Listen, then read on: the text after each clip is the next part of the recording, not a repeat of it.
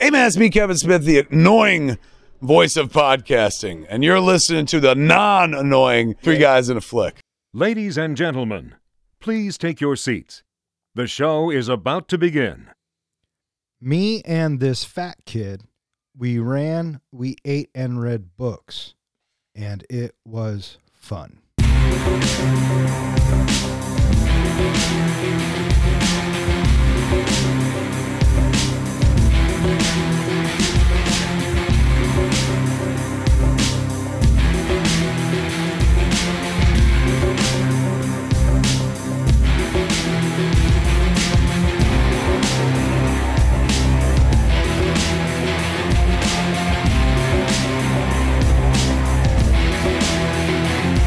Welcome back. You are listening to Three Guys in a Flick. This is where we review the good, the bad, and the absurd. Tonight's episode Hunt for the Wilderpeople. Beware spoilers. Coming to you from somewhere in the bush. you said Bush. Oh, for fuck's sakes. My name is Don. And to my right, we have the comic book guy. This is John. Howdy. And to my left, we have the professor, Ken. Good evening, everybody. How are you guys doing tonight? Majestical. Are you doing majestical? I am majestical. That's not a word. Well, neither is molesterer. Sir, how are you doing? I'm doing well. Good. How, how are you doing? You know, not too bad.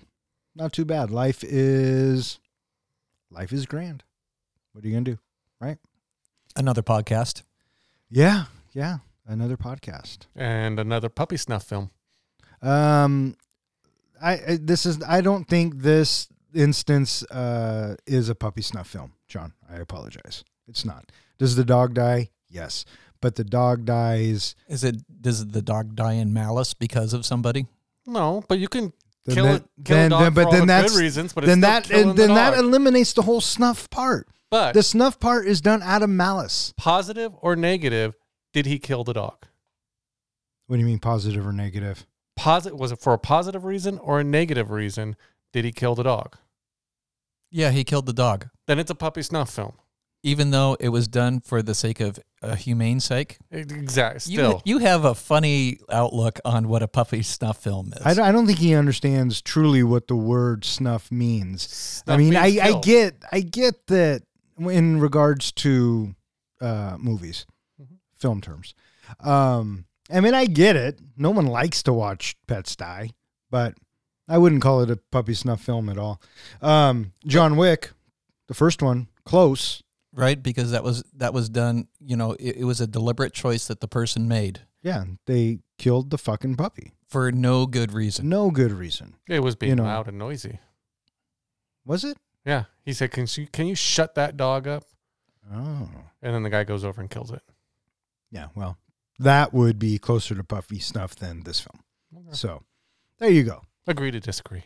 Tonight we are talking about the hunt for the Wilderpeople. This comes to us via the Bronco helmet from our true believer, Zach. Uh, he threw it in there a while ago. Have you guys seen this before? Yes, I have. I just want to say thanks, Zach.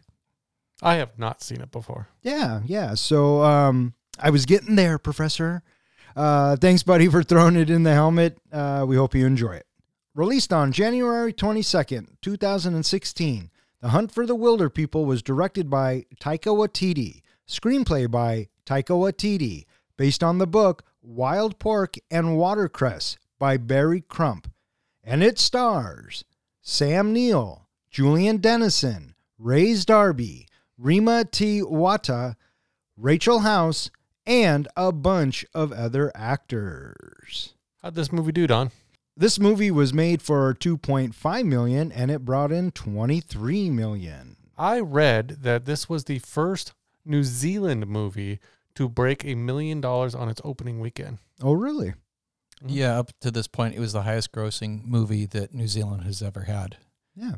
He got half of his budget from the New Zealand Film Corporation. Well, what can you fucking say? Uh, Taika Waititi has become quite the filmmaker, right? Quite, uh, just quite the creative artist. You know, you, you look at where he's kind of come from, and I guess we'll just jump right into this. Um, Taika comes out, he starts with short films. Yep. and then he actually gets nominated for an Oscar too. Mm-hmm. Uh, maybe maybe once or twice. I don't know. No, I don't know no, the specifics, no. but he gets nominated. No, he got. Well, eventually he does win one Oscar. Right, but I'm talking about just to the shorts Oh, right now. yeah. I- just, right. just just the shorts.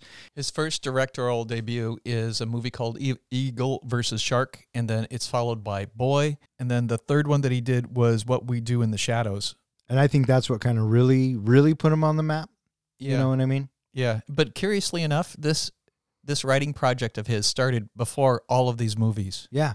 He had Yeah. been tinkering with it for a long time. Yeah. He uh, said that because this wasn't something that came out of his head, this is adapted.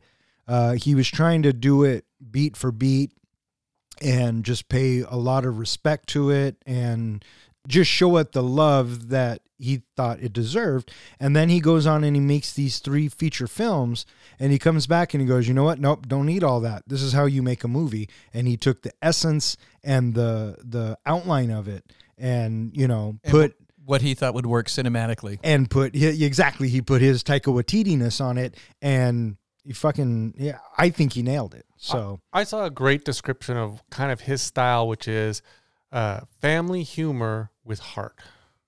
oh yes um and you know Taika Waititi's films all of them have heart and what Taika Waititi really knows how to do is find uh, humor in tragedy Mm-hmm. and uh, when you have traumatic times or traumatic themes, um, humor always counterbalances that. You know what I mean? And I and I believe that in life. Uh, so he does such a fantastic job of capturing it in a tender way. You have fun at a movie of his that has a really uh, somber theme. Jojo Rabbit, Totally. right? and and he is so uh, gifted in how he's telling his story. This type of a movie could not be made in Hollywood because Taika had so much creative control on this. He was able to put forth, you know, the essence or the core or or the heart of the movie that he wanted to have. And something like this is hard to get made in Hollywood. Agreed. Yeah. So, in talking about this movie not being made in Hollywood, because of the strength of this movie, it was released in January, but it came out in America. It was released in America, I think it was June 24th.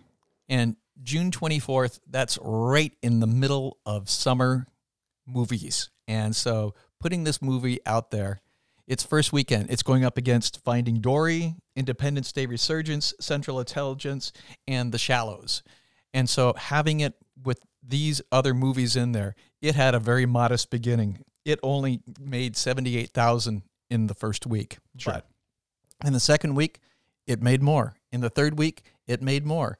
In the fourth week, it made more. In the fifth week, it made more. And so, what this is telling me when I look at this is this is a movie that has very good word of mouth. That's how a movie like this uh, is able to make its presence known, is because of word of mouth. Right. And that is what shows Taika Waititi knows what he's doing when he put this movie out there. Absolutely. And we've actually talked about Taika quite a bit on this podcast. After watching this, uh, what's your favorite Taika Waititi movie? Oh boy, you know this this is awesome, but I, I can't get oh Jojo Rabbit might be, but you know Ragnarok is certainly up there as well. Sure, sure, sir. Normally, I would say Ragnarok, but if I eliminate Ragnarok, it's what we do in the shadows. Why would you eliminate Ragnarok? Uh, just I because thought you love that. Marvel movies are always number one for me, so that is always the number Oh. one. I'm just saying, if Okay. you eliminate Yeah, sure, sure, Marvel yeah. movies, and because it's not your typical, I think you know the the family with the heart and all that. If you want to go with just what I think is an all around underappreciated is what we do in the shadows, Okay. because the original is amazing. The spin off series that's on you know American TV now is amazing. Um, I just love it all around. It's just an amazing novel idea. Sure. Absolutely. Absolutely. Um, I'm, I'm not afraid to admit it. I would say Ragnarok is my favorite. And um, I think that this would be a close second. You know what I mean? Mm-hmm. because this one, like as we'll probably continue to say, it's the heart. I was happy watching it throughout most of the movie. I have a smile on my face. Can I bring up one point that kind of stuck out to me a little bit in this movie? There was something about watching this movie that reminded me of another movie. Can I say no? No, you cannot. Then why'd you ask the question? because I thought I would just be nice anyway. Let's look at the plot of this movie. A cantankerous old man who loses his wife early on in the movie, gets teamed up with a fat kid, goes on a crazy adventure which involves a dog. They find a very rare bird, and eventually they lay the wife's spirit to rest in a paradise type area. Does that movie sound familiar at all? Yeah, and Taika admitted that too. Oh, did he? What did he say? Because I was curious about that. Well, no, he, he it's just that he he knows that you know it is reminiscent of Up. Of Up, because it sounds very similar to it. But you know what? Even knowing that that it's so similar, I almost felt like this is the perfect live edition of that movie.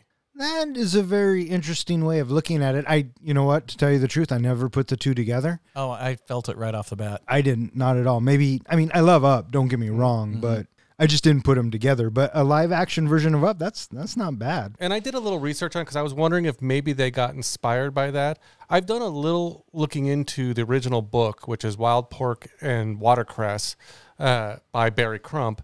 That came out in 1986, and I know there's some differences between the book and the movie. There, there, but the main theme is the same.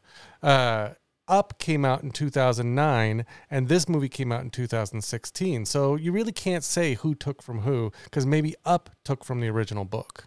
Well, the tone of the book is different than the movie. And Taika had said he had started working on this in 2005, Mm-hmm. but who knows? You know, Mm-hmm. So another interesting little footnote, which we have briefly mentioned in a podcast of yesteryear, Taika is writing a script for Flash Gordon. yeah, that's what I heard. and I am very excited about that. Is that still a go? As far as I know, that rhymed. Cool. Yeah. Um. Fuck. Uh. Taika, take my money. I'll see anything he does I'm- twice if I like it. I'm really looking forward to a couple of projects that he's got coming up. One is, and I don't know when it comes out, but he's writing and directing Akira. Nice. Yeah. And the other one is slated for 2025. It is an unknown Star Wars project. I thought that fell through. I don't know. Oh, I thought that one fell through uh, because he did Boba Fett or Mandalorian. Which one did he do? I think he did Boba Fett. He, d- he did one episode of Mandalorian. oh, there was the. Mandalorian, right? Season one, right? Yes. Probably. It- yeah, it was Yeah. the end. yeah. He So- got a lot of negative press for his Love and Thunder, Thor Yeah. Love and Thunder. Yeah. And you know, I've watched that movie a couple times since we originally went to it, and I feel like the bad press is not like deserved. I thought it was actually it was a good movie. It wasn't good as Ragnarok, and I think that's why he gets the bad press because everyone compares it to Ragnarok. That's what I think too. well, they can all fuck off. How Yeah, about that? That's what I think too. You know what I mean? Uh, Ragnarok or uh, Every, every, everybody's got an opinion. Love and Thunder is a solid fucking film, and if people don't like it, they don't like it. You know what I mean? So let's talk a little bit about this cast, right? You got Sam Neill from Jurassic Park fame, uh, Julian Dennison, who oddly enough know him as the kid from Deadpool, Deadpool 2, 2. Mhm. um, which comes out way later, Way. and then you going back and seeing him this, I'm like, oh, look how young he is. You know the funny thing too, I thought when I saw him in this movie was he he- he does an amazing job, but I feel like in this movie and in Deadpool 2, he's almost playing the same character. Eh, maybe. He's got So kind of the same mannerism, the same way he delivers his lines. So does Ryan Reynolds. yeah, absolutely true. You know what I mean? You know, as, uh, another uh, actor in this movie also plays the same character in Ragnarok. Uh, not not the child wef- not the child welfare lady. Yeah, Rachel House. Yeah, she's in Ragnarok. Oh, oh, oh! I thought you said played the same character. Well, you know what I mean. Same style. Yeah, character. Same No. style. Was it? Yeah. I don't know. Kind of bitchy. I think I think uh, Oh, I oh. think I think her performance of Ragnarok is so much more deadpan. Mhm. This one, she has a little bit of you're not the you're more like Sarah Connor. You know, she had a little bit more, but I rec I knew I fucking recognized her because I didn't put two and two together right Mhm. away. And I'm looking, I'm like, oh my god, that's what's her name? Who calls Tessa Thompson trash? and who else does it have that uh, Taika likes working with? Rhys Darby uh, from Our Flag Means Death. Yeah, we just got to see him at uh, the Emerald City Comic Con. Yeah, yeah he uh, he pops up a lot. Yeah. Yeah. He was also in Flight of the Conchords. Yes. Taika's in this as well. What'd you guys think of him? Uh, I thought his deliverance of being the preacher was actually pretty funny, and I guess it was based on a real funeral that he had gone to. Oh my god, it was hilarious. So funny. Soundtrack. What'd you guys think of the soundtrack? Oh, I, I definitely dug some of the uh, the the uh, the needle drops. Yeah. absolutely. Yeah, and then uh, what about you? I loved it. In fact, I went through and I looked up the soundtrack, and just for shits and giggles, go look at the names of some of the songs that they play through it. Like the one with big car chase scene. Did you catch the name of the song? Uh, probably I had the captions on and it showed me the name, but it doesn't. The name is Majestical. yes, yeah. And if you look at the words, like I was looking at the words during the song, it literally sums up the whole movie, that song. And it's just, you have to go back and listen to it. I, I, I thought the soundtrack was great. So, oh, so did I. I thought the soundtrack was a little bit all over the place, but it fit perfectly with what we were watching on the screen. hmm Uh, did you notice that the soundtrack when he uh, when he's infatuated by the girl, it's a chocolate candy uh, commercial? No, I did not catch that. So yeah, if you read the words, uh, it's a chocolate candy commercial, and he's looking at her, and her hair's doing this, and yeah. it's meant to be not a chocolate candy commercial. I did catch the combinations of kind of the New Zealand kind of folkish type stuff, and then when they were focusing on Ricky, it was more gangster or you know going towards Sure. towards his type character. So I thought that was well done. Yeah. I kept waiting for the Jurassic Park theme though. Kind of. So, you guys ready to jump back into the bush with some trivia questions? The purpose of the trivia round is to see which between Don and the professor who has the most movie knowledge, especially since it's about the movie we just watched. So, starting with question one, I'm going to throw you an easy one. At his birthday party, how old was Ricky Baker turning? 13. 13 think Don was first, so I'm giving Don the point on that one. How many doors do you have to go Two. through to get to Jesus? Yep, Ken got that one. Okay, so I think you have to put in some fucking Jeopardy rules. I think you have to. I think you have to finish the question before you. Okay, well we'll set that. Okay, I have to- Fuckers. To finish the question, well, now I'm not going to. when Ricky Baker first arrives at the farm, what did it say on the back of his jacket? Uh, Oh, oh, oh, oh! I know, I know, I know. Huh? all seeing. No, no, eye. no, no. Uh, um, it's Tupac. Um, all eyes on me. All eyes on me. Nice work. Bam. What song? And this will be a lot easier if you had the captions on. What song played at Bella's funeral? I don't know. Uh, fuck, I don't know either. Old Rugged Cross. Oh, that that old gem. Don't you remember that one, Professor? We just listened to it the other fucking day. What's the name of the police officer? Andy. Don got it. According to the article, how old is Heck? Fifty nine. Fifty-six. 65. Fucker. And for the last one, what is the name of Psycho Sam's truck? Crumper. Crampy. Crumpy. Crumpy. It's named after the author. Oh.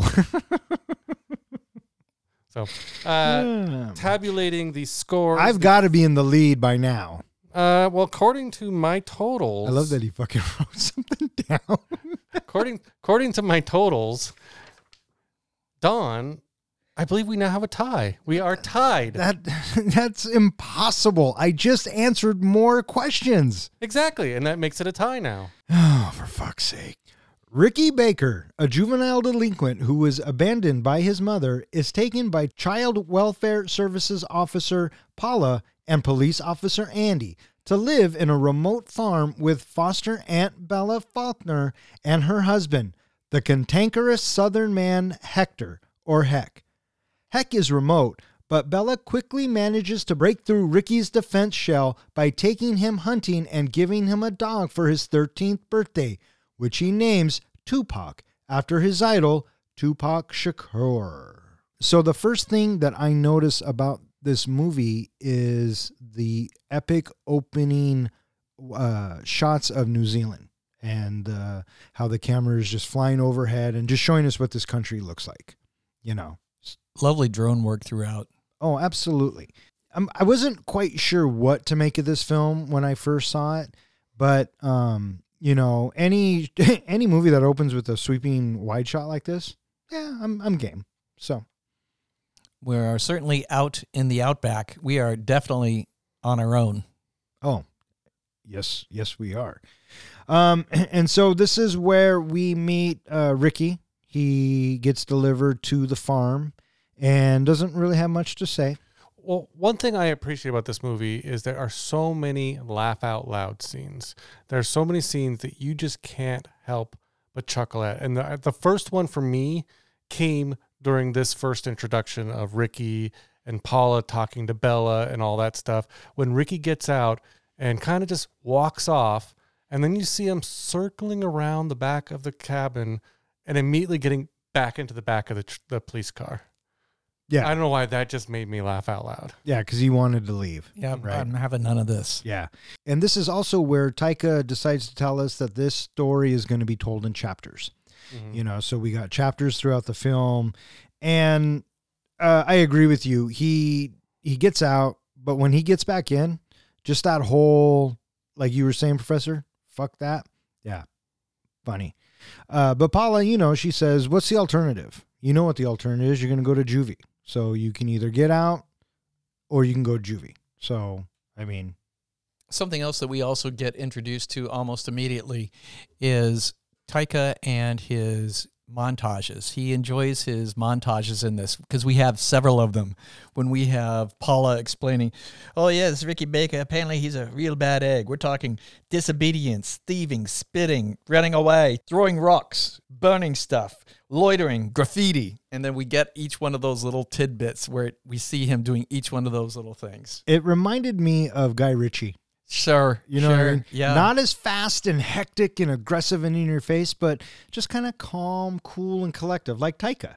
You know what I mean? But I agree. Those those cuts and his editing style throughout this film, money, absolutely money. And this is also where we get to meet Hector. I love his intro. Him walking up the hill See- carrying the pig, Seeing that pig first breaking the horizon line. right? And you can tell right away that uh, Hector's just grumpy. Yeah, know what I mean? He I- wants nothing to do with any of this. You know, I imagine that's how I'm going to be when Going to be? Okay, fair enough. Let's just say in my elder years, it just it'll probably going to get worse. Oh. So sorry, guys. I did like, uh, you know, first of all, the way Paula is explaining Ricky, like you're talking about, Professor, uh, and her kind of mannerisms, you kind of get an impression right away when she starts talking negative about Ricky. You know, no, no returns, you know, all that kind of stuff. You're trying to think, is she being funny or is she being serious? Who? Uh, Paula, the the the child support lady. You know, oh, she- oh, you get the Paula. I thought I thought you were talking about Bella. no, right away you're trying to figure out does she really hate Ricky that much, or does she just hate her job that much, or whatever?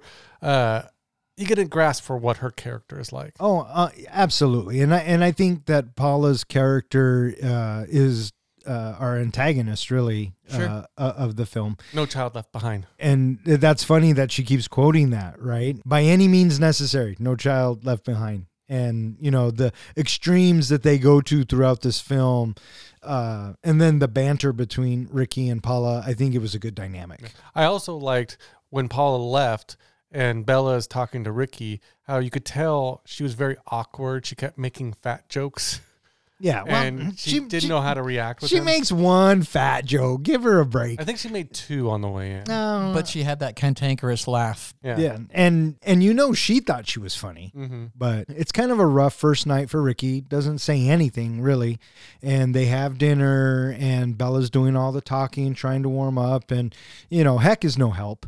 He's just sitting there, and so I uh, loved his reaction. It's like you can call him uncle. No, he can't. yeah, uh, and and that becomes a recurring theme right throughout the film. Did you uh, hear how Sam Neill uh, described this movie? No, He basically said this movie is full of funny people and one old guy who's not.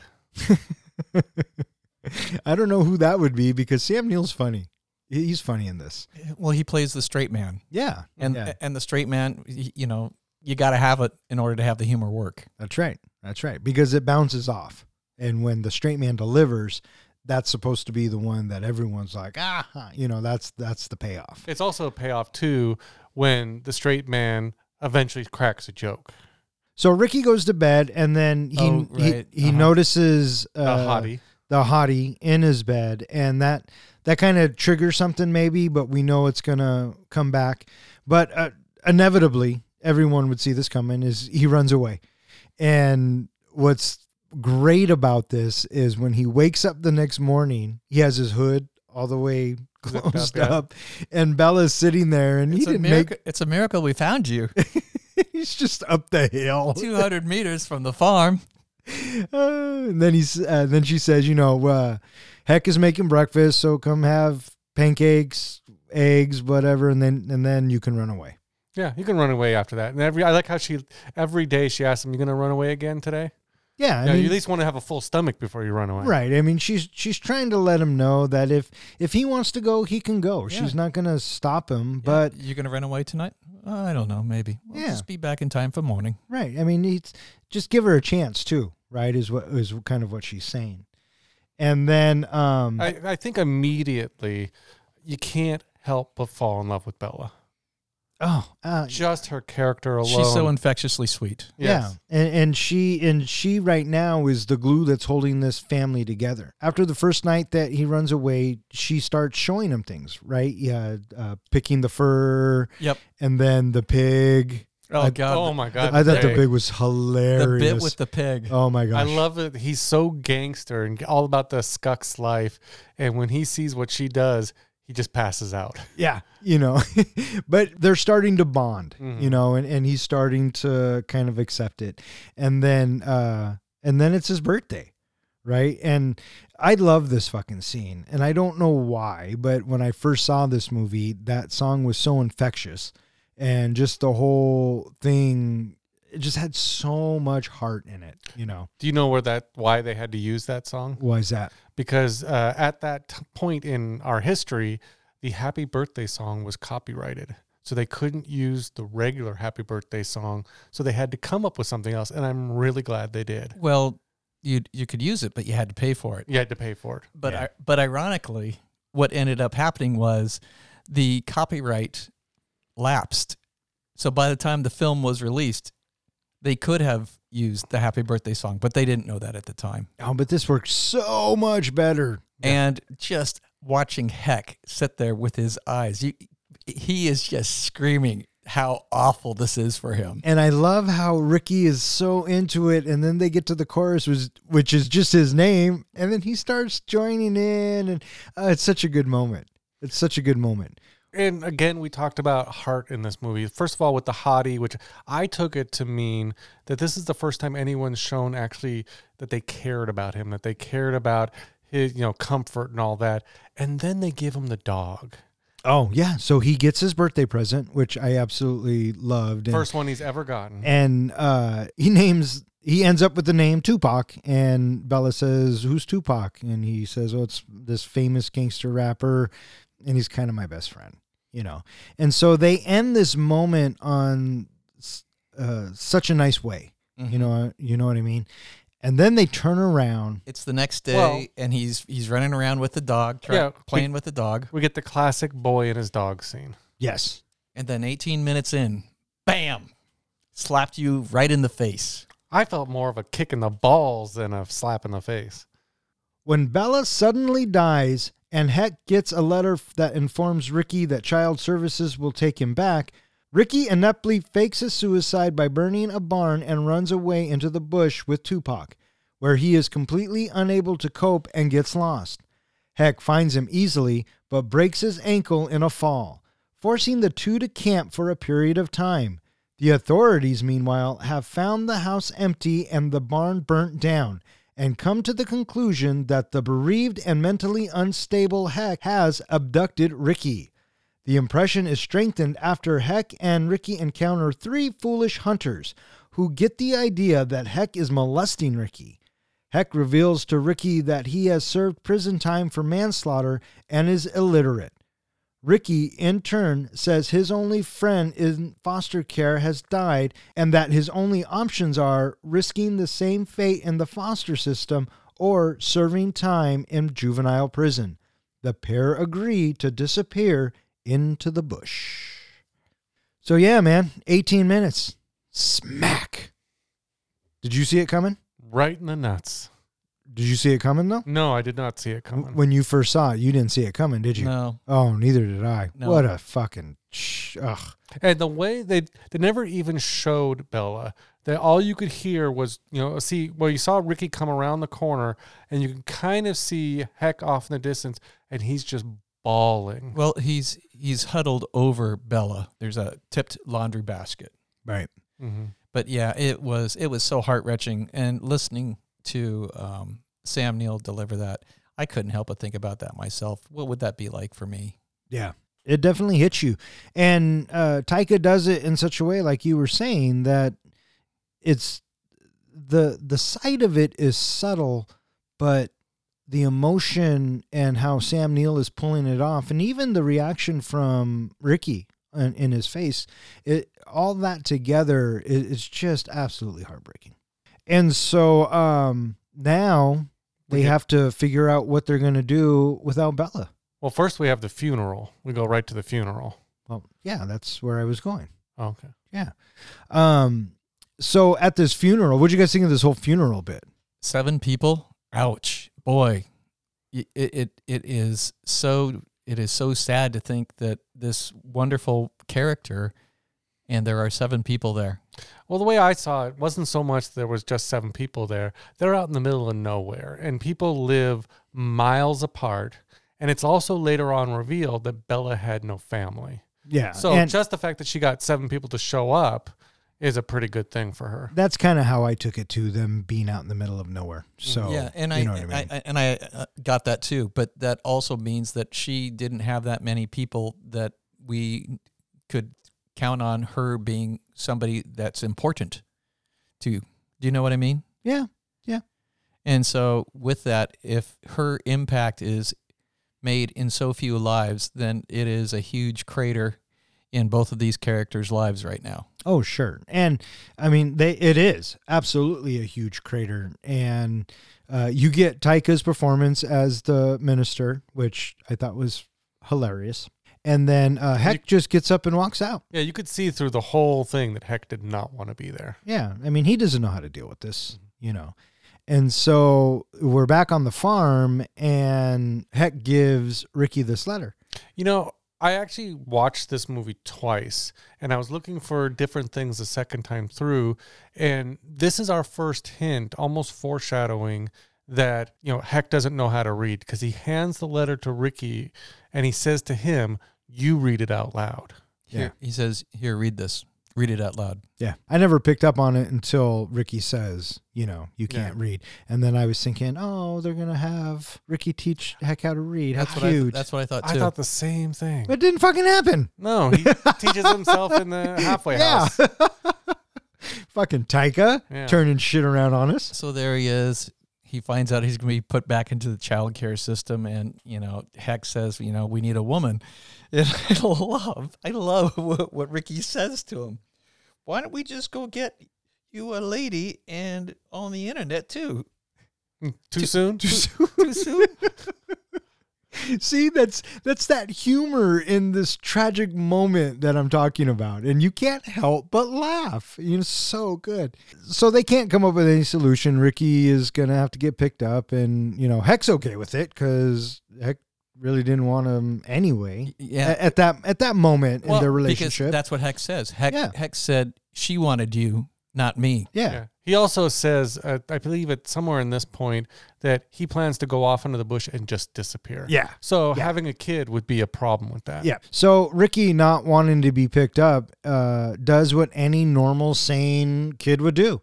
He writes a suicide note. Did he write a suicide note? He wrote a suicide note. I didn't catch it until the second time.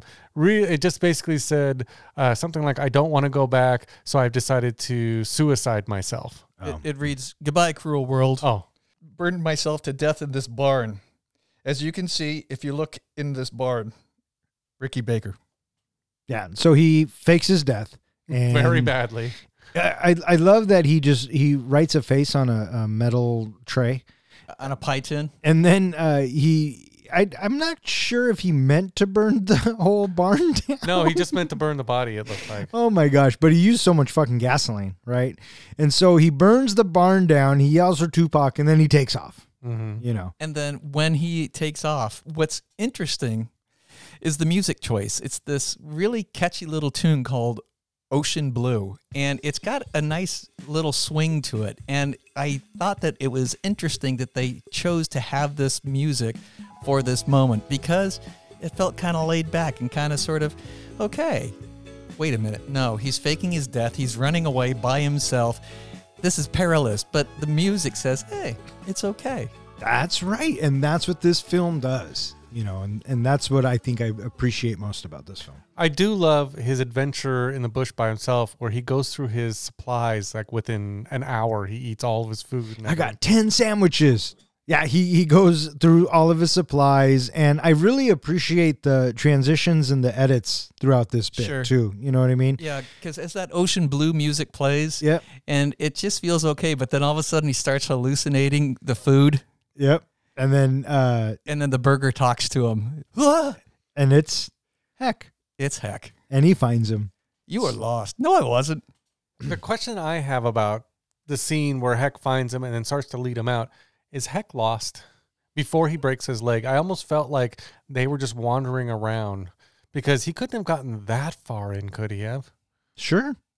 Why couldn't if he? I don't know. It just seemed like they wandered for a while before they had their big argument. I remember before Heck got there. Who knows? Because they they showed this one montage where we're looking down at the trees and we see Ricky on the left side of the screen, and then he goes out. Then he's on the top of the screen coming in, and then he goes out, and he comes in on the right side of the screen, and then he goes out. So it's like, okay, so he's clearly wandering around, and he's spinning around and spinning around. But you know, maybe he really did hit this same spot three different times because he's just going in these stupid circles. Maybe, and maybe that's what it's supposed to be telling us. And uh, was Heck lost? No, I doubt it. Why? I- I why would he be lost? I didn't think he was lost Okay. for Yeah, a there, there's nothing in his character that would make me believe that he would be lost. Okay. So, uh, but yeah, this is where Ricky finds out that he can't read, right? And um, Makes he- fun of him. Yeah, he makes fun of him, and Heck charges him and gets his leg Does it caught. twists his ankle. Does Yeah, he call him a fat bastard or something like something like that. And uh, he hit the ground. And this is kind of where I was like, really?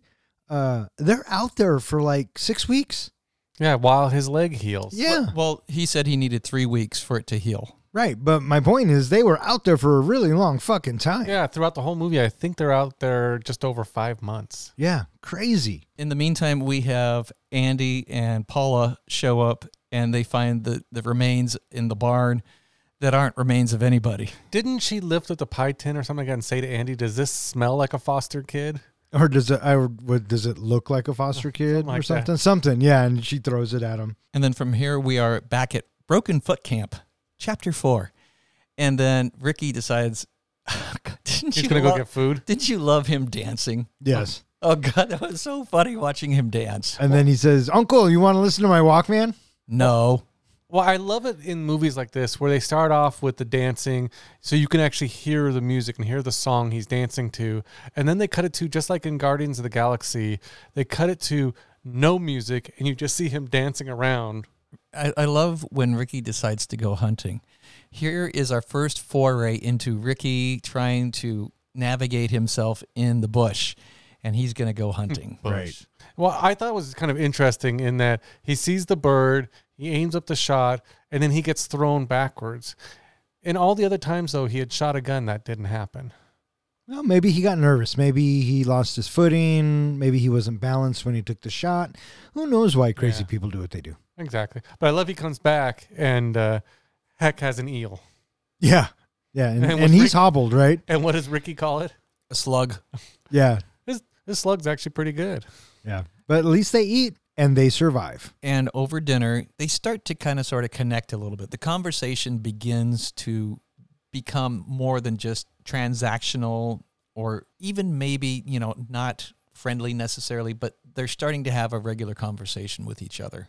Sure. And then it grows from there. You know what I mean? So after six weeks, they find this hut. Mhm. What do you guys think of this whole this whole bit? Can you read what Ricky says to the hunters?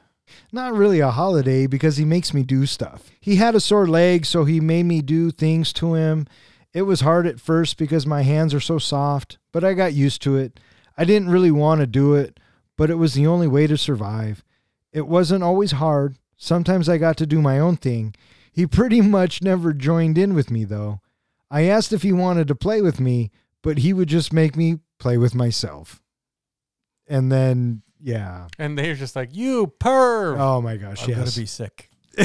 that guy over and over again, right? And I do love when Heck looks at that one hunter and says, say it again. Yeah, because they were calling him a pervert, right? Yeah. And yeah, he calls it to him again. But do you notice that the hunter's actually really kind of scared of him? Yeah. And he basically was doing pretty well at fighting all three of them. Right. Until, you know, the the, the two get until he loses, you know, the upper hand. But um I love what happens next. I love that Ricky grabs the gun, fires it, and then his line. And Shit just got real. That's the best. and I loved that Heck parroted that line. Oh yeah, later on in the film. Yeah. Yeah. But Ricky has another really, really good line when he's reading the wanted poster Uh-huh. and he says, uh, Faulkner is Caucasian. Well, they got that wrong because you're obviously white. Such goes- good writing. And then he says, I don't know if you caught it, but a little bit later on, he says, well, at least they think you're Asian. Yeah. Yeah. so uh, they leave. They take the hunter's guns and they take out the bolts, whatever. They leave, and then uh, Ricky's like, "What the fuck?" You know what I mean? And uh, Heck is like, "Dude, you got to watch what you say." He goes, oh. The the moment where Ricky realizes what all of that sounded like, oh, it was priceless. so good. And so this is also where we find out that uh, Heck has been to prison. You know, we find out that Ricky had a friend in foster care and you know, was, they died. was interesting, the whole foster care thing, the story that Ricky tells. Uh, listening it to the second time, did you catch some of the little nuances in the story that he told? No. he basically told the story of his friend who went off to foster care and then started saying some things about the foster father and of you know saying some lies about the foster father so i'm sure the foster care system told him it was just lies but then the friend mysteriously died so it makes it sound like the foster father was doing something to this child and then killed the child That's to make how, the child disappear that's how I took it too.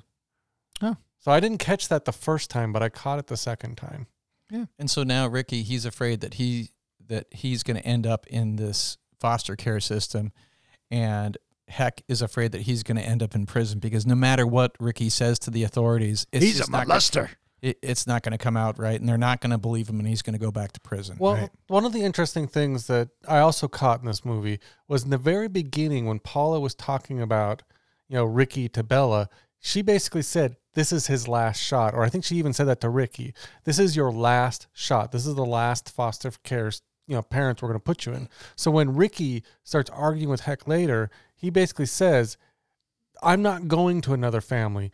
I'm going to juvie. And he's like, Well, what's juvie? Juvenile prison.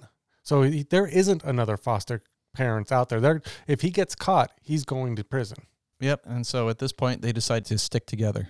And they disappear into the bush. Bush.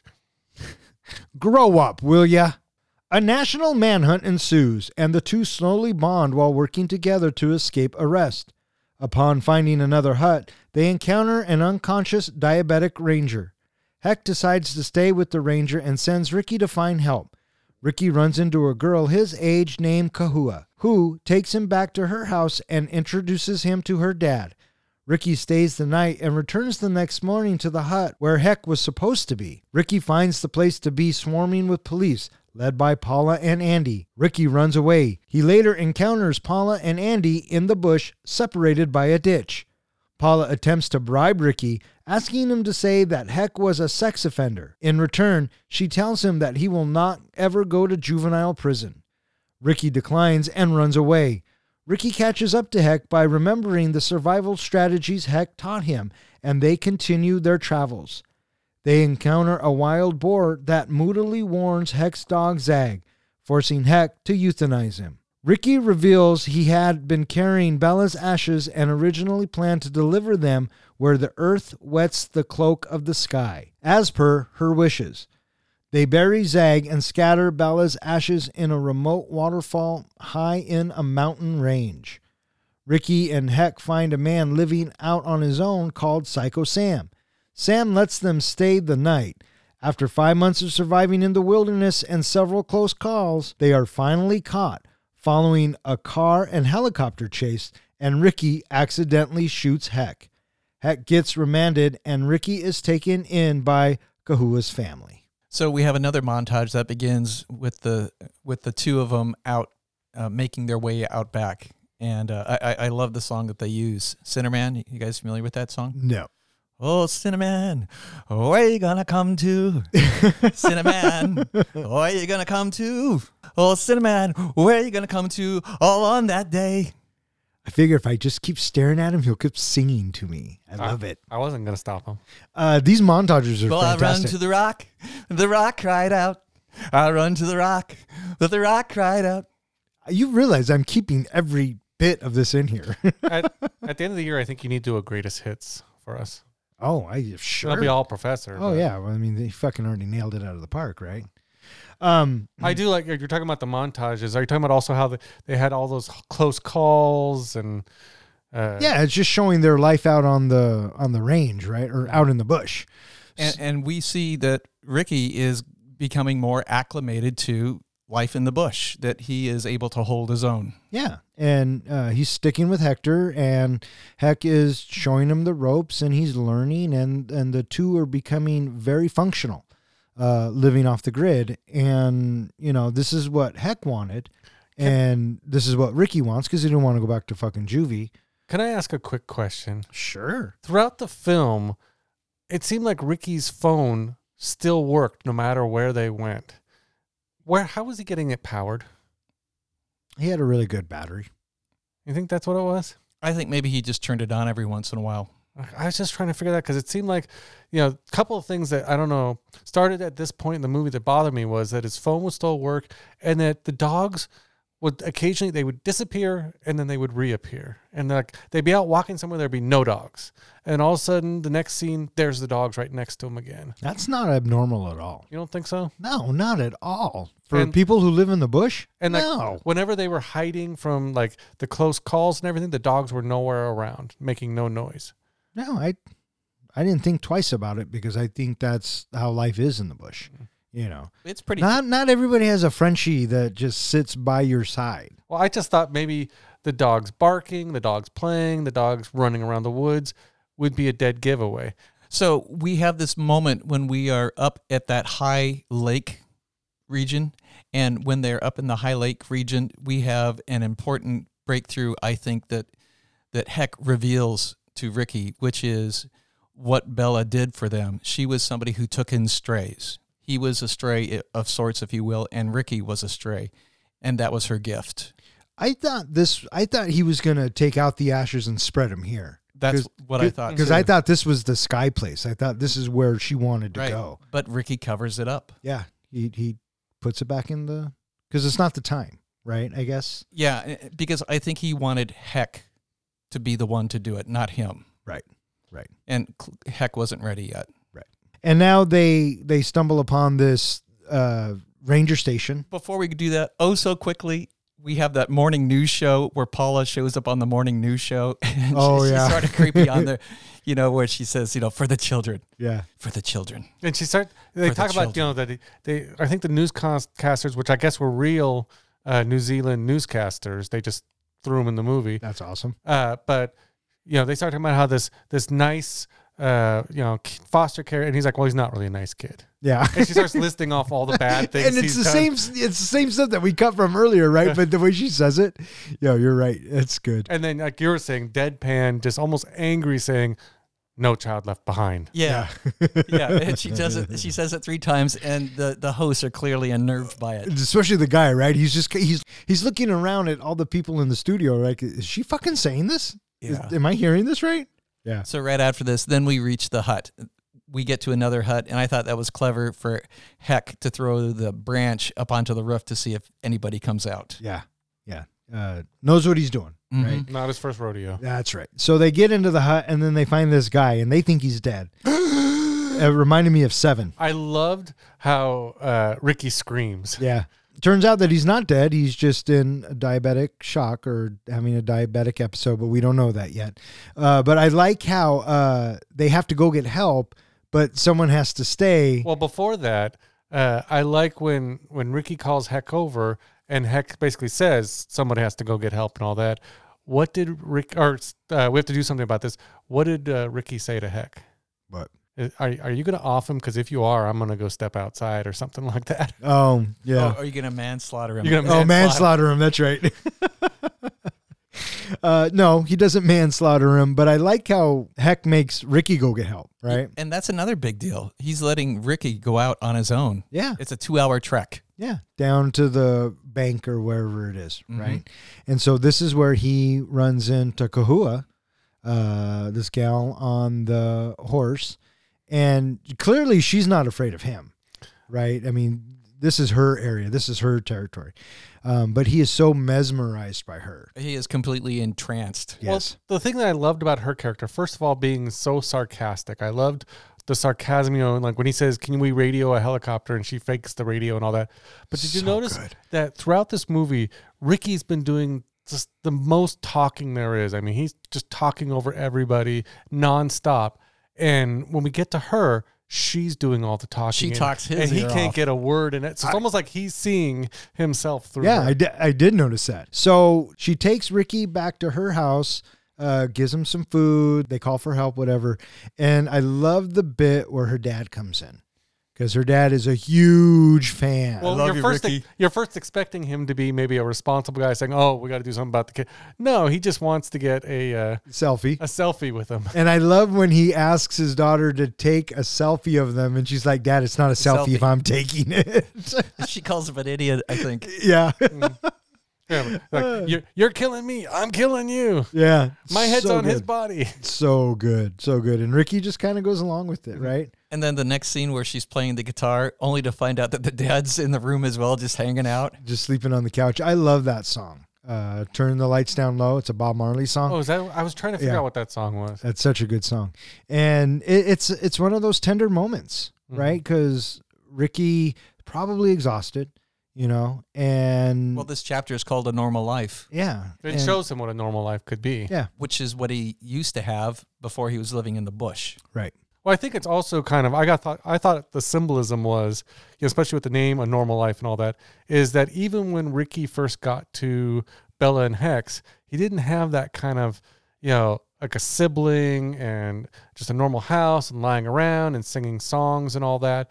This is what his life could be if, you know, he had an actual family.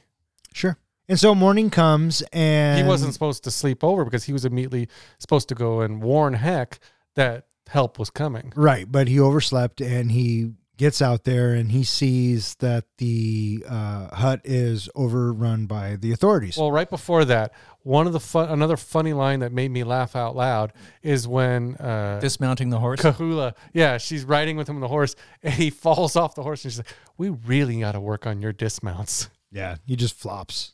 And so he sees that the uh, house is being overrun, so he makes a run for it, and he thinks to himself, What, "What? did, what did Heck teach me? right? What would heck do? What would heck do?" And he says, "Find water source, and then go To the up high ground To the high to ground. the high ground. and Look for don't get naked. oh, don't, don't get, get naked. naked. That's right. That's But right. It's also this scene that they throw out real quickly talking about the Stingray, which is a device that they can use to bounce a signal off of uh, off of Ricky's phone and track where he is. And so I feel like this is exactly they don't really say it out, you know, specifically, but this is how now they're getting so many more close calls with Ricky and get to the point where they're across from him in that ditch. And I kept asking myself while watching this, are the authorities camping or are they getting flown in every day by a helicopter? How are they this close, you know, to Heck and Ricky when they're supposed to be out in the middle of nowhere? But it would make sense with that moving forward into the story because they're closer to not civilization, but they're just more they're closer to other people. I, I was surprised by how much efforts and resources they were putting into finding these two people that weren't even necessarily criminals per se. It was suspicious, but they weren't criminals. And yet you have the police and you have the military and you have aircraft. That's a lot of resources you're throwing at these two people. That's right. And moving down the line as we go further along in the story, it it increases. It escalates. even. Yeah, Well, absolutely. It goes along with the theme of the movie, which is no child left behind. I'm not sure if that's the At theme of the co- movie, like- but Doesn't he say at all all costs or something? What does he say? By any means By any necessary. means necessary. Yeah. Exactly. And then we get another cool montage that shows us the the police that they're on the on the hunt, trying to look for them. And uh, I I- I just I, I enjoy these montages that they have. I really appreciated that this this whole you know between you know Ricky at the cabin to Ricky finding Heck, we're now seeing that Ricky can survive on his own from his training with Heck. Yeah. Yes. Yeah. And we're told that it's been four months now that they've been out. Yeah, and my first thought was, this kid, even if you put him in foster care in the future, he's going to disappear. I mean, this kid now knows how to survive on his own. And this is also the bit where uh, the- Ricky gets found, By Paula and Andy. and but they're separated by this ditch. And I love the whole Terminator reference. I'm reference. the Terminator. No, I'm the Terminator. No, you're Sarah Connor. Very And well- it- it- the Sarah Connor from the first movie where she can't do any chin ups. right. oh, that's classic Taika writing. You know it is. So uh, Ricky. Uh, well, Paula, they want to bribe him, right? They're saying if you say that Hector did all this uh, pervy shit, you'll never go to juvenile. Well, they're also you'll never go to juvie. They're also holding up, I don't know if it was candy or trail mix or something like It that. was like trail mix. and did you catch, catch Ricky licking his lips, Yeah, looking at it? yeah, he was he was all kinds of hungry, right? Uh, but he declines and he runs off, and ultimately he finds Hector. yep. Right after that, they happen into those three hunters again. Mm-hmm. That's right. And doesn't Heck use a line again? Or Shit oh, just got real. Yep. Again. His callback, yeah. And uh, they take their guns again, take their gear, and they take off. There's a reward for your capture. How much? 10,000. Tell us when it gets to 20. Yeah. it's such a gangster thing to say, right? This is where they encounter the wild boar. Uh, They're they're they're continuing to talk and have good back and forth rapport with each other, but now they encounter the wild boar. Well, the two dogs run off ahead it's after something, so they chase after the dogs. And Heck knows that it's not, it's something's wrong, though, because Yeah. he's telling Oh, them to stop to get yeah, back. because he saw the boar. Yeah. Mm. Yeah. And so uh, the, anim- boar, the, boar scene happens. And Yeah, the, the animals, you know, following their instinct. I guess the the design of the boar was somewhat CGI, but also they put two like uh I don't know operators into the boar, one working the back legs, one working the front legs, and kind of puppetry of the boar. yeah, it looked like a puppet. Yeah. Yeah, which I'm I was fine with. Right, uh, the shots were quick enough, and and, and It worked. It it worked. It Mhm. worked absolutely.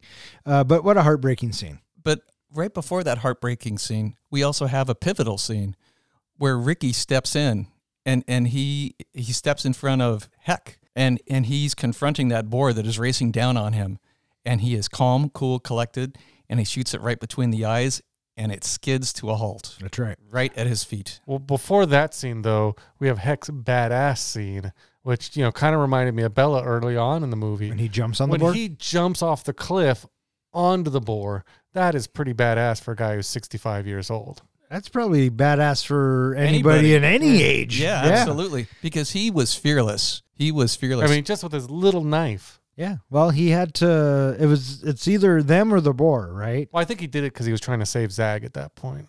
Yeah, and and boy, you know, so heartbreaking having having to have Zag go. You knew that that's what was going to happen. Mm-hmm. I'm just glad it wasn't both of them. yeah, Right. I'm glad Tupac got away, but yeah. Initially, when when Tupac is running away and the boar is chasing him, and then all of a sudden we see a bo- another boar. I thought that was a different boar. I thought maybe a second one had come in. No, I didn't the- realize the- the, boar had turned around and come back. Yeah, back. he got bored with chasing Tupac and is coming back, and this leads us to what you were saying, Ken, where he was rushing, and then um, Ricky jumps in front. So Mhm. those are those are some big cojones. that's right. And then so uh, they get the boar down, and And then we have to say goodbye to Zag. and so Heck tells Ricky just to walk away, don't look back, just walk away. And then we see Ricky in the foreground, Heck in the background. We hear the pop of the gun, and life goes on. And then we have the, the little grave that they put together. What does that say? Zag. Yeah. I thought that was really cute. Yeah, me Yeah. too. And mm-hmm. then What didn't Hector say something like that's good, yeah, or he he confirmed it or acknowledged there it, was something? some sort of affirmation. yeah. Yes. And then immediately after this, we have Bella's remains pulled out, and he just gives it to Heck.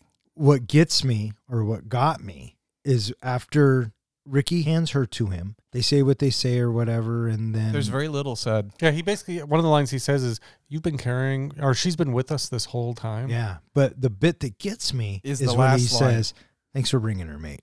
And it- it's that bit when he says mate, that's that's the turn. That's the turn in the story where we now have Heck bonded with Ricky. Yeah. As soon as he calls him mate. Right. And even though he will not be called uncle, even though Ricky calls him uncle anyway, you know, but this is the first step. And uh it was such a good moment. Such a good moment. Brought me to tears. we have another montage and we see that winter is coming. And I enjoy this montage because it is this slow spin as we watch this evolution of time with the police officers and the hunters. And we just have this 360 spin as we watch this passage of time. All of these people on the hunt for Heck and Ricky.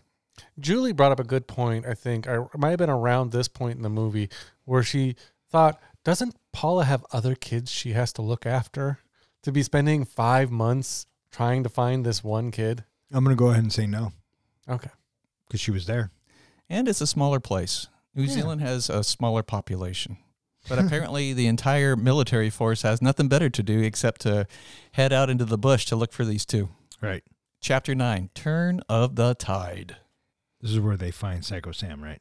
Yeah, well, right before, but right before this, this is where we have these guys couldn't find clowns at a circus, and then they're right there, and then they immediately go into hiding, and that's where you have Ricky trying to tell Heck the Lord of the Rings bit. yeah, this Oh is my just gosh. like Lord of the Rings. Yeah, and it that's where they shot it. You know what I mean? Where uh, the Yeah, the yeah, yeah. hobbits are underneath in Yeah. the, the ring wraiths. Yep. Yeah, that's that's where they shot it. It was in New Zealand. You know what I mean? There's Mhm. there's a lot of locations that you look at it and you go, oh, Then we are introduced to Psycho Sam. The which bush, I the bush guy. And I completely forgot he was in this movie, and it reminded me a lot of uh, Spielberg's War of the Worlds when they find Tim Robbins. It's just it's just kind of an out there scene that doesn't really move us forward or do anything for us, but I didn't care because I like Rhys Darby, and he plays that kind of guy Yes. really well. Who played Crazy better Ooh, between War of the Worlds and and oh uh, Darby, Bush? I I don't know. Tim Robbins is pretty good. But yeah, we get introduced to Psycho Sam, and I uh, loved I loved his I'm sorry to interrupt, but I loved his introduction of uh have you heard about a guy in the woods called Psycho Sam? No. No. Okay. Well I'm Sam. Yeah. Come on. Let us go. And so they go back there and they uh Is is he a bush? Is he a man? Is he a bush? Is he a man? that that's what you should go for a Comic Con next year. A bush. A bush. That would be funny. Yeah. And so uh they land up staying there for a night and you have another uh another good Another- exchange. Another tender moment when they're in bed. yeah. Not together. Not They're- to, not together. No molestering. They're uh, bunk beds. But Heck is flattered to be included in a poem. Yeah. First time he heard his name in a poem. One of Ricky's haikus. Mm-hmm. Yeah. So good. Would you have eaten the cookie? The moldy, No. uh, dusty cookies? No, I love what Heck does. He takes it right out of uh, Ricky's hand because you know Ricky was going to eat it. Ricky's fucking hungry, right? Mhm. Uh, but he takes it and he hides it. Because you blow the mold off of it. Yeah. There's one other very tender moment before they blow the candle out, which is Heck is talking to Ricky, and the two of them are talking about, you know, why didn't you have any kids? And and Ricky is told by Heck that you're a pretty likable kid. yeah. And so, you know, for this curmudgeonly, you know, crusty guy that wants nothing to do with anybody to, you know, to come this far to say that you're a pretty likable kid. Yeah. Yeah. I mean, they have definitely bonded. Until Ricky gets gored by a boar and and then uh, Heck has to euthanize him. Wow. You just can't let that go, can you? Oh boy, here we go. Kitty snuff now? Is that what you're into? Whoa, whoa. Kitty, K I T T Y or K I D D I E? K I D D I E. Oh, okay. Just making sure. So they wake up the next morning at Psycho Sam's and they're surrounded. They're, the authorities have found them. Well, first, Psycho Sam has taken apart the phone. And that's how they find him because he's got he juiced it up so it it ratcheted up its boost, Four Ye- bars. you know, so it can have a strong signal. Right. And so the authorities show up and uh, Ricky and Heck have to get out of there. So they take. Well, we, before they, they get, out, I love how Psycho Sam's like, "Oh, I've got a plan. I got a plan. We can go through the, you know, the Oh, the tunnels. the tunnels that I've dug. Oh, I haven't dug them. What have I done with my life? yeah. Yeah. All we can do is just play dead. Come on, play dead. It only works if we all play dead. And then he plays dead. But they get uh, the truck, Crumpy. and I like that Ricky drives. Where did he learn to drive? He's a fucking. Let alone stick shift. I wonder maybe one of his things he had, was he stealing cars or Probably. Uh, uh, that's how I took it, and that's why I bought it. As far as him knowing how to drive stick, everybody should know how to drive stick. well, let alone driving stick in a in the bush. Uh, how did I mean? Just the fact that he did it so well, he was really good at driving stick in the bush. Yeah. Well, you know, it, there's not a whole bunch for him to worry about because it's just shrubs and bushes and, you know, the occasional tree. So He worked that stick, no, no problem. Yeah, but when you're driving stick in the bush, it's no different than driving stick on, say, like hardwood floors. I guess that's true. So you're saying without the bush, it's just the same. Yeah, a stick is a stick.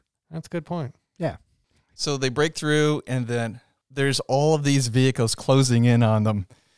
And I love what Hex says. He's like, well, might as well play it to the end. What do you reckon? You mean have a shootout?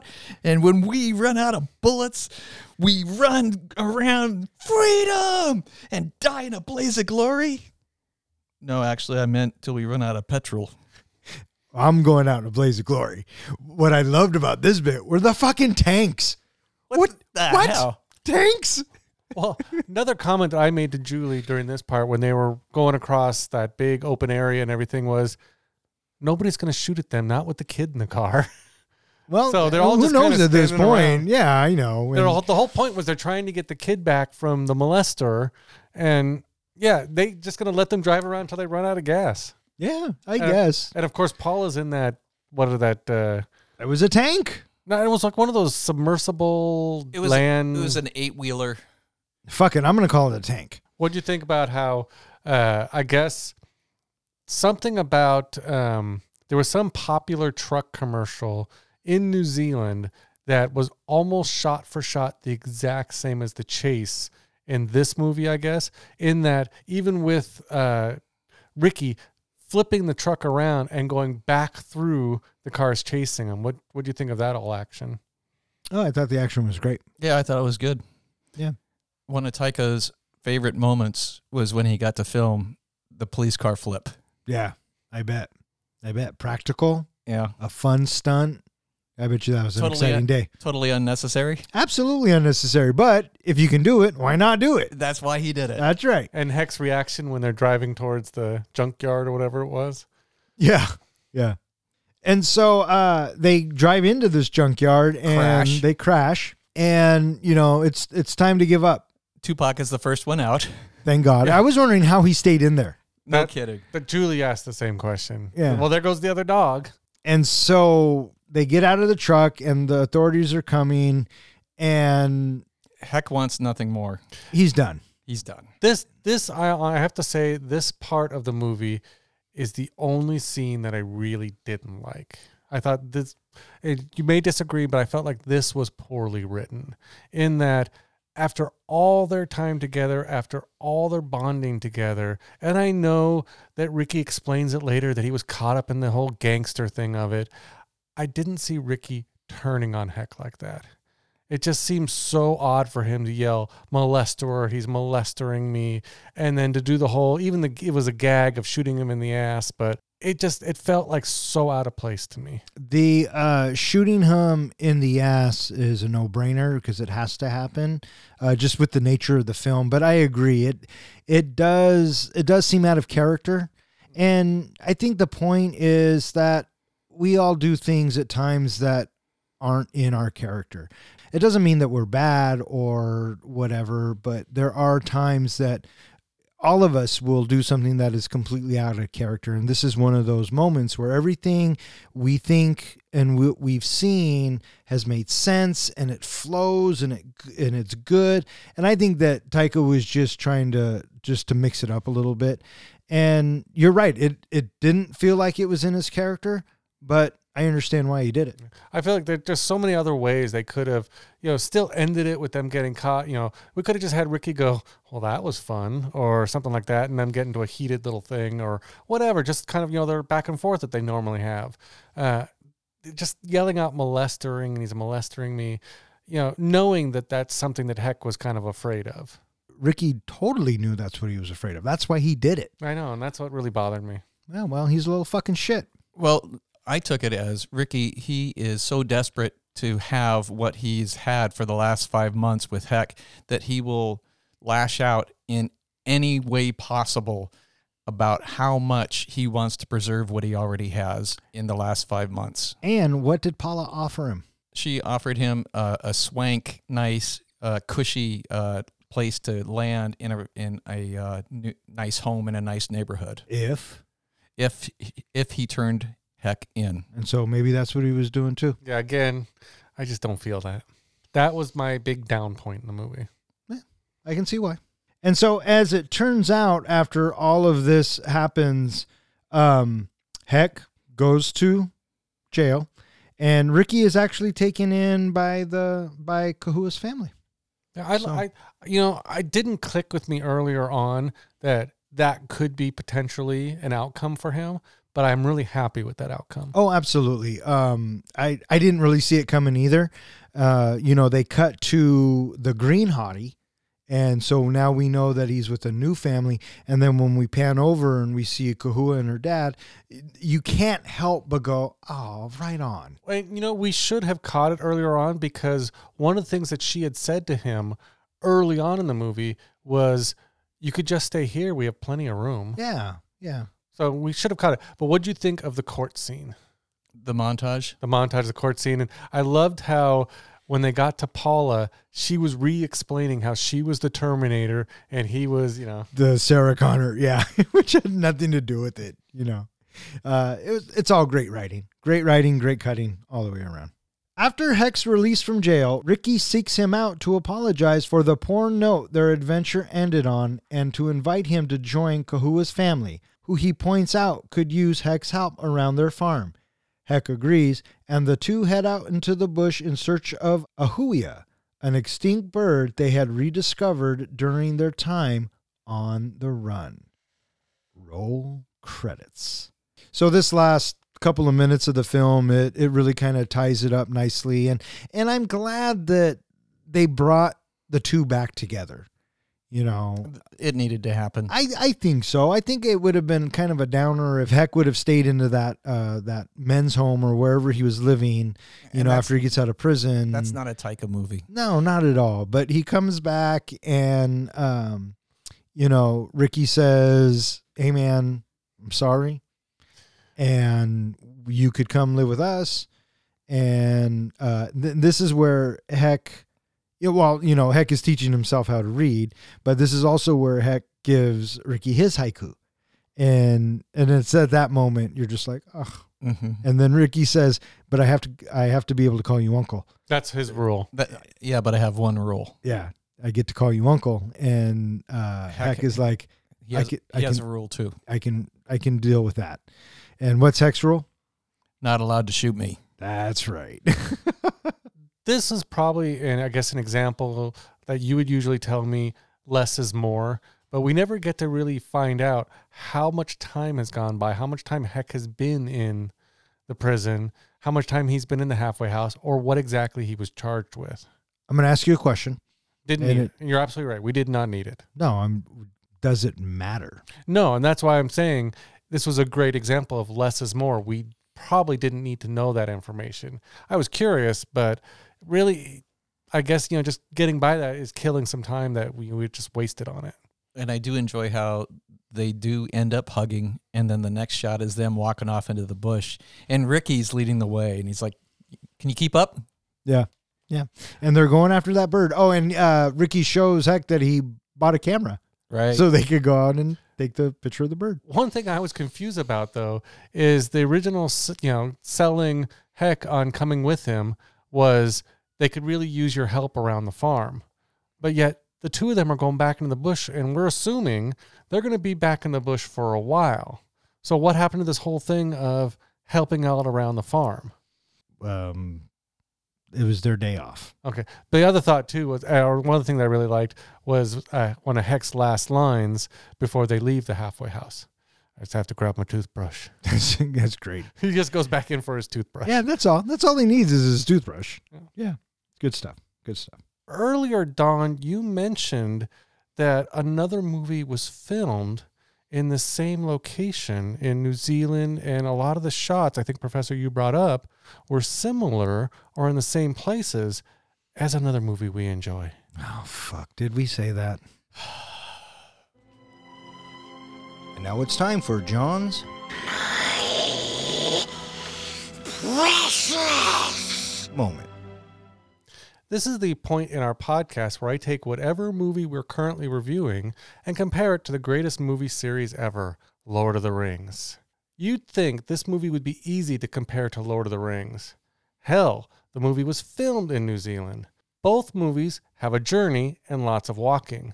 The main characters spend the entire movie being hunted and so on. But figuring out which characters matched up took a little bit of effort. Let's start with Frodo. In Lord of the Rings, the main journey focuses on Frodo as the ring bearer. In Hunt for the Wilderpeople, it's mainly Heck that is on the journey. His whole life is upended when Ricky comes into it and Bella dies.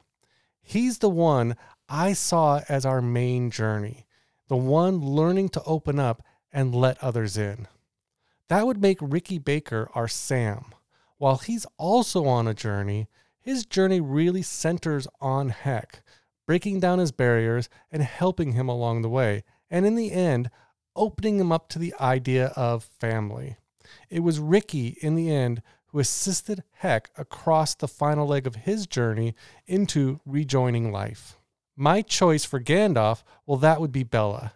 After all, she's the main cause for Heck and Ricky to go on their journey. She put them together, and it was her death that inspired them to venture out. My choice for and Pippin? Well, loosely, while not comical, are Zag and Tupac.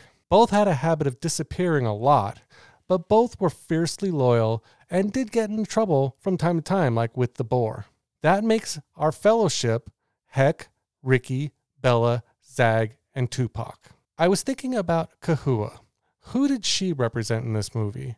For me, she represented Galadriel, as she offers light to Ricky in the dark. She also, in that one scene, had the light behind her, which reminded me of the scene when Frodo first came upon her. Saruman the White? Well, that would be Paula Hall, the child welfare worker. While she seemed like the big bad, I believe it's who she works for, the organization that Ricky claims he d- that doesn't really care about what happens to foster kids, that is the big bad. So the child welfare system would be our Sauron. That makes Andy, the police officer, Paula's Wormwood. He really just kind of was lurking around in the shadows and didn't have much to do. The three hunters, well, those would be our ring wraiths constantly hunting the pair. I really wanted to find a comparison for Psycho Sam. The closest I could come up for him was Theoden.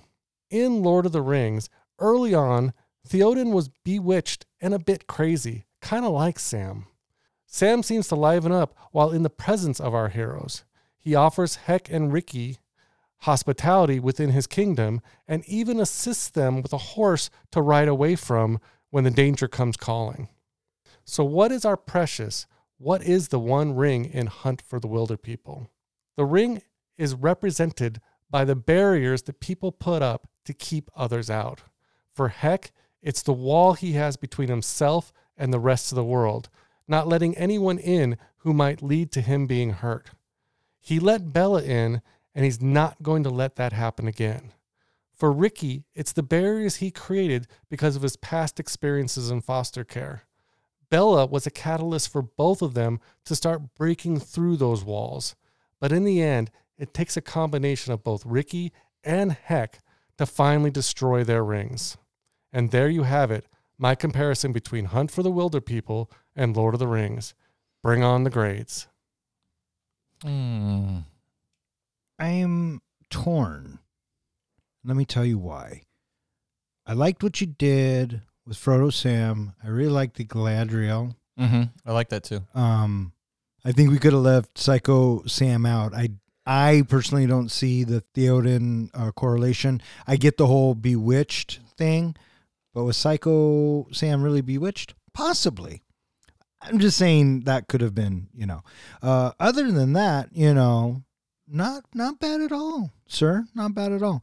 I'm going to give you a solid B minus. Oh yeah, that's about where I'm at too. Because I, I like the G- Galadriel. I also thought that uh, I could see Wormwood angle on that. I gotta know. I thought it was worm tail, It is. It's worm tongue. worm tongue. You know, I think you're right. I think I you might have to lower my grade for that. It's worm. Dude, don't ever do that. I, I I'm kicking myself. I, I thought it was Wormwood for some reason. so for that reason, I was thinking C plus B minus C plus B minus, and ultimately, I, I I think I ended up with a B minus because we had the inclusion of worm tongue. Yeah. Well, there you go, homie. Shit just got real. And that was John's.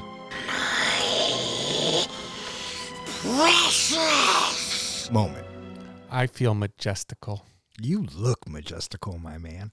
All right, what do you guys think? You guys ready to rate this flick? I'm ready to rate this flick. John, are you ready to rate this flick? I am ready to jump back into the bush. Professor, how do we do our ratings? We do our ratings on a scale of one to five fucks. Five fucks is a movie that we think is cinematic gold. It- we are ready to watch that anytime somebody says, You want to watch uh, Hunt for the Wilderpeople? Fuck yeah, I do. A one fuck movie is a movie where, what the fuck was that? Uh, Okay, I, you know what? I, okay, whatever. I, I don't ever need to see that again. And what's a zero? A zero fuck movie is, oh, for shit's sake. Why did you make me watch this? This movie isn't even worth a fuck. I want 102 minutes of my life back. Or in other words, we just don't give a fuck. All right, which one of you wildebeests would like to go first? Would you like me to go first? Mm, ah, it's- it's very dangerous. You go first. Very good. Oh, well, typically you are actually back on a streak again. Don, would you like to guess my rating again for this movie? I would, actually. All right, so you're right. I am on a streak. Uh, what am I? Five and one, six and one, Yeah. something like that. All right, Hunt for the Wilderpeople. Hunt for the Wilderpeople. You liked it. I can see you taking bits off for uh, Ricky's decision. I'm gonna say you are gonna give it four solid fucks. Is that your final answer? Yes, it is. That is my final fucking answer. Okay. My mother always taught me that if you can't say anything nice, don't say anything at all. But since I liked this movie, I have plenty to say. At the heart of Hunt for the Wilderpeople are the film's two main characters, Ricky and Heck.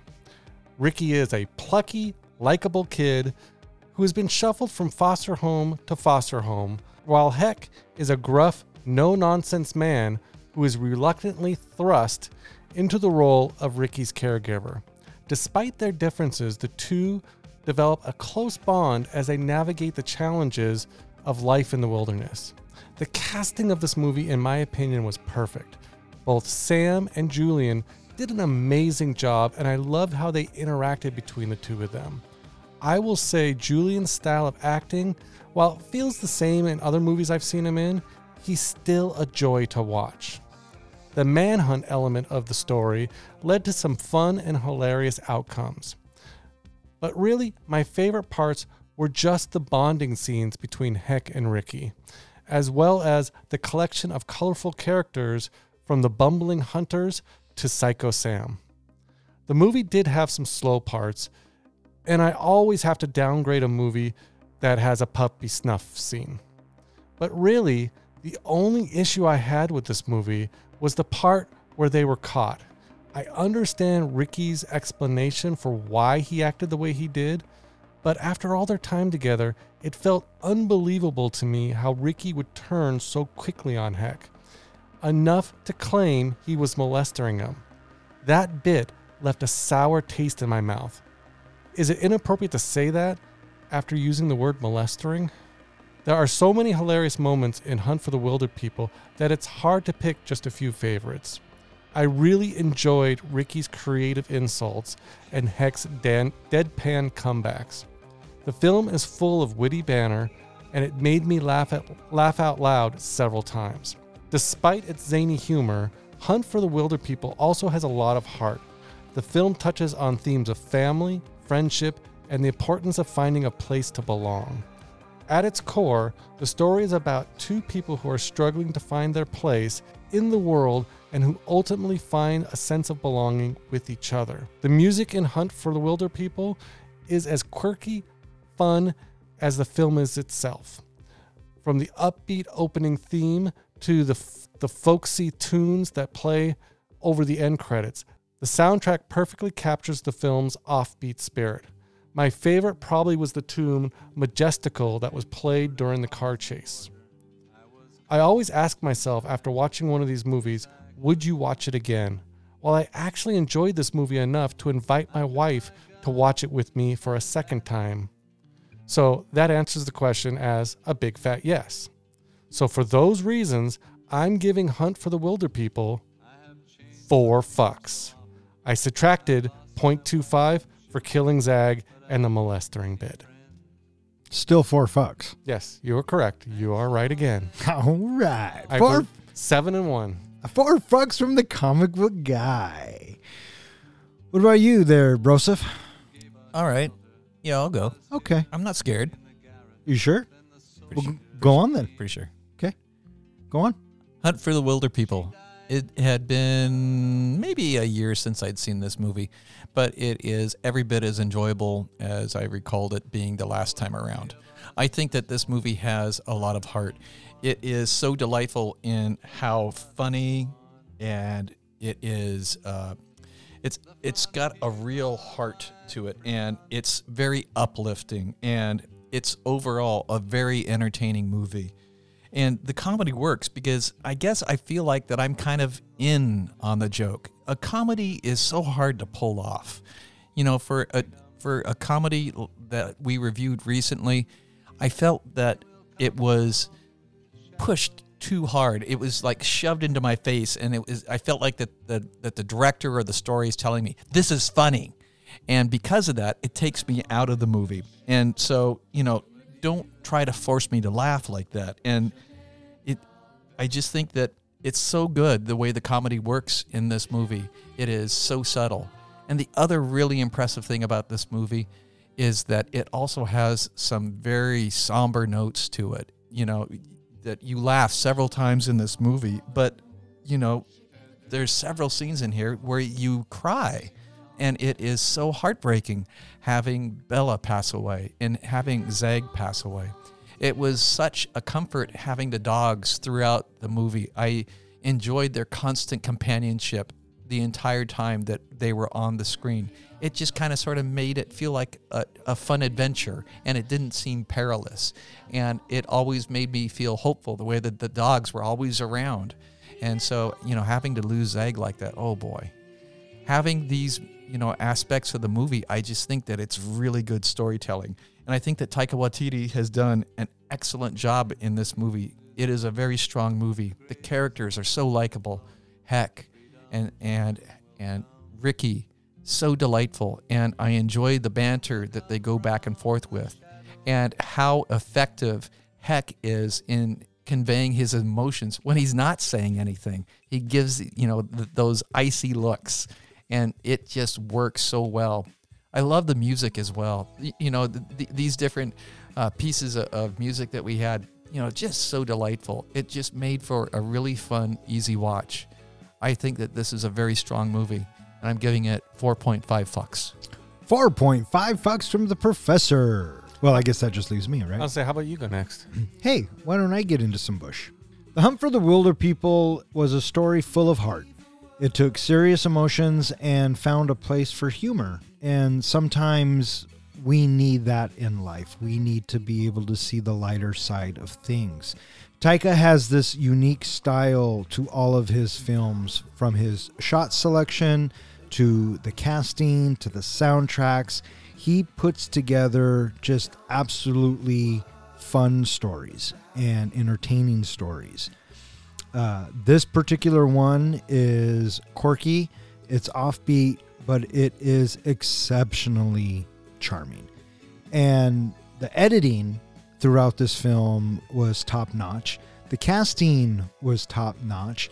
Nine times out of ten, I would watch this movie whenever. You know what I mean? Sam Neill was great. Ricky was great. The supporting cast, everybody. Uh, just a really fun, heartwarming film that I'm going to give 4.25 fucks. All right. I like that. With four 2.5 fucks from me, four fucks from the comic book guy, and four and a half fucks from the professor, that gives the hunt for the Wilderpeople an average of 4.25 fucks, which puts it in the eighth spot, tied with Ghostbusters Afterlife and Saving Private Ryan.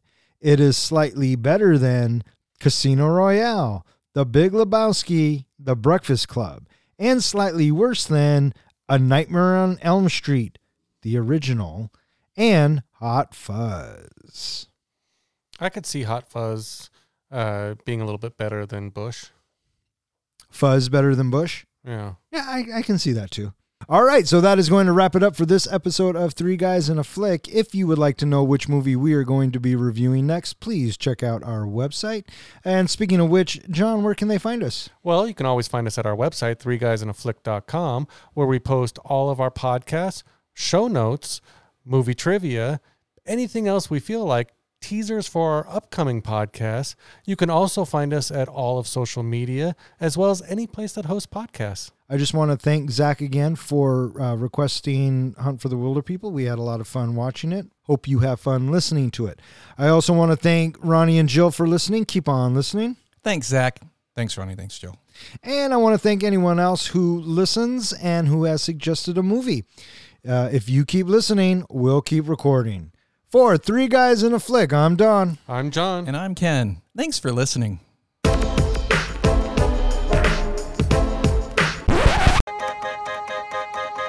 Baker, now you are 13 years old. You are a teenager and you're as good as gold. Ricky Baker, oh, Ricky Baker, happy birthday.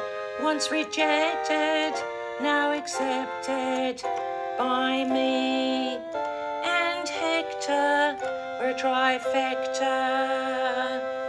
Ricky Baker, ah, Ricky Baker, ah, Ricky Baker, ah, ah, Ricky Baker, ah, ah, Ricky Baker, ah, ah, Ricky Baker, ah, ah, Ricky Baker. Kingy, you wanka. You arsehole. I hate you heaps. Please die soon. In pain. And to my right, we have the comic book guy, John. You're supposed to ask me how I'm doing. Oh, I guess you're not. Never mind. Can you do that again? Well, I'm sure we all know him as the kid from Daredevil. is the ki- When Ricky Bobby. so let's run through it one more time. All right. the whole thing? Yeah, the whole fucking thing. Oh my God.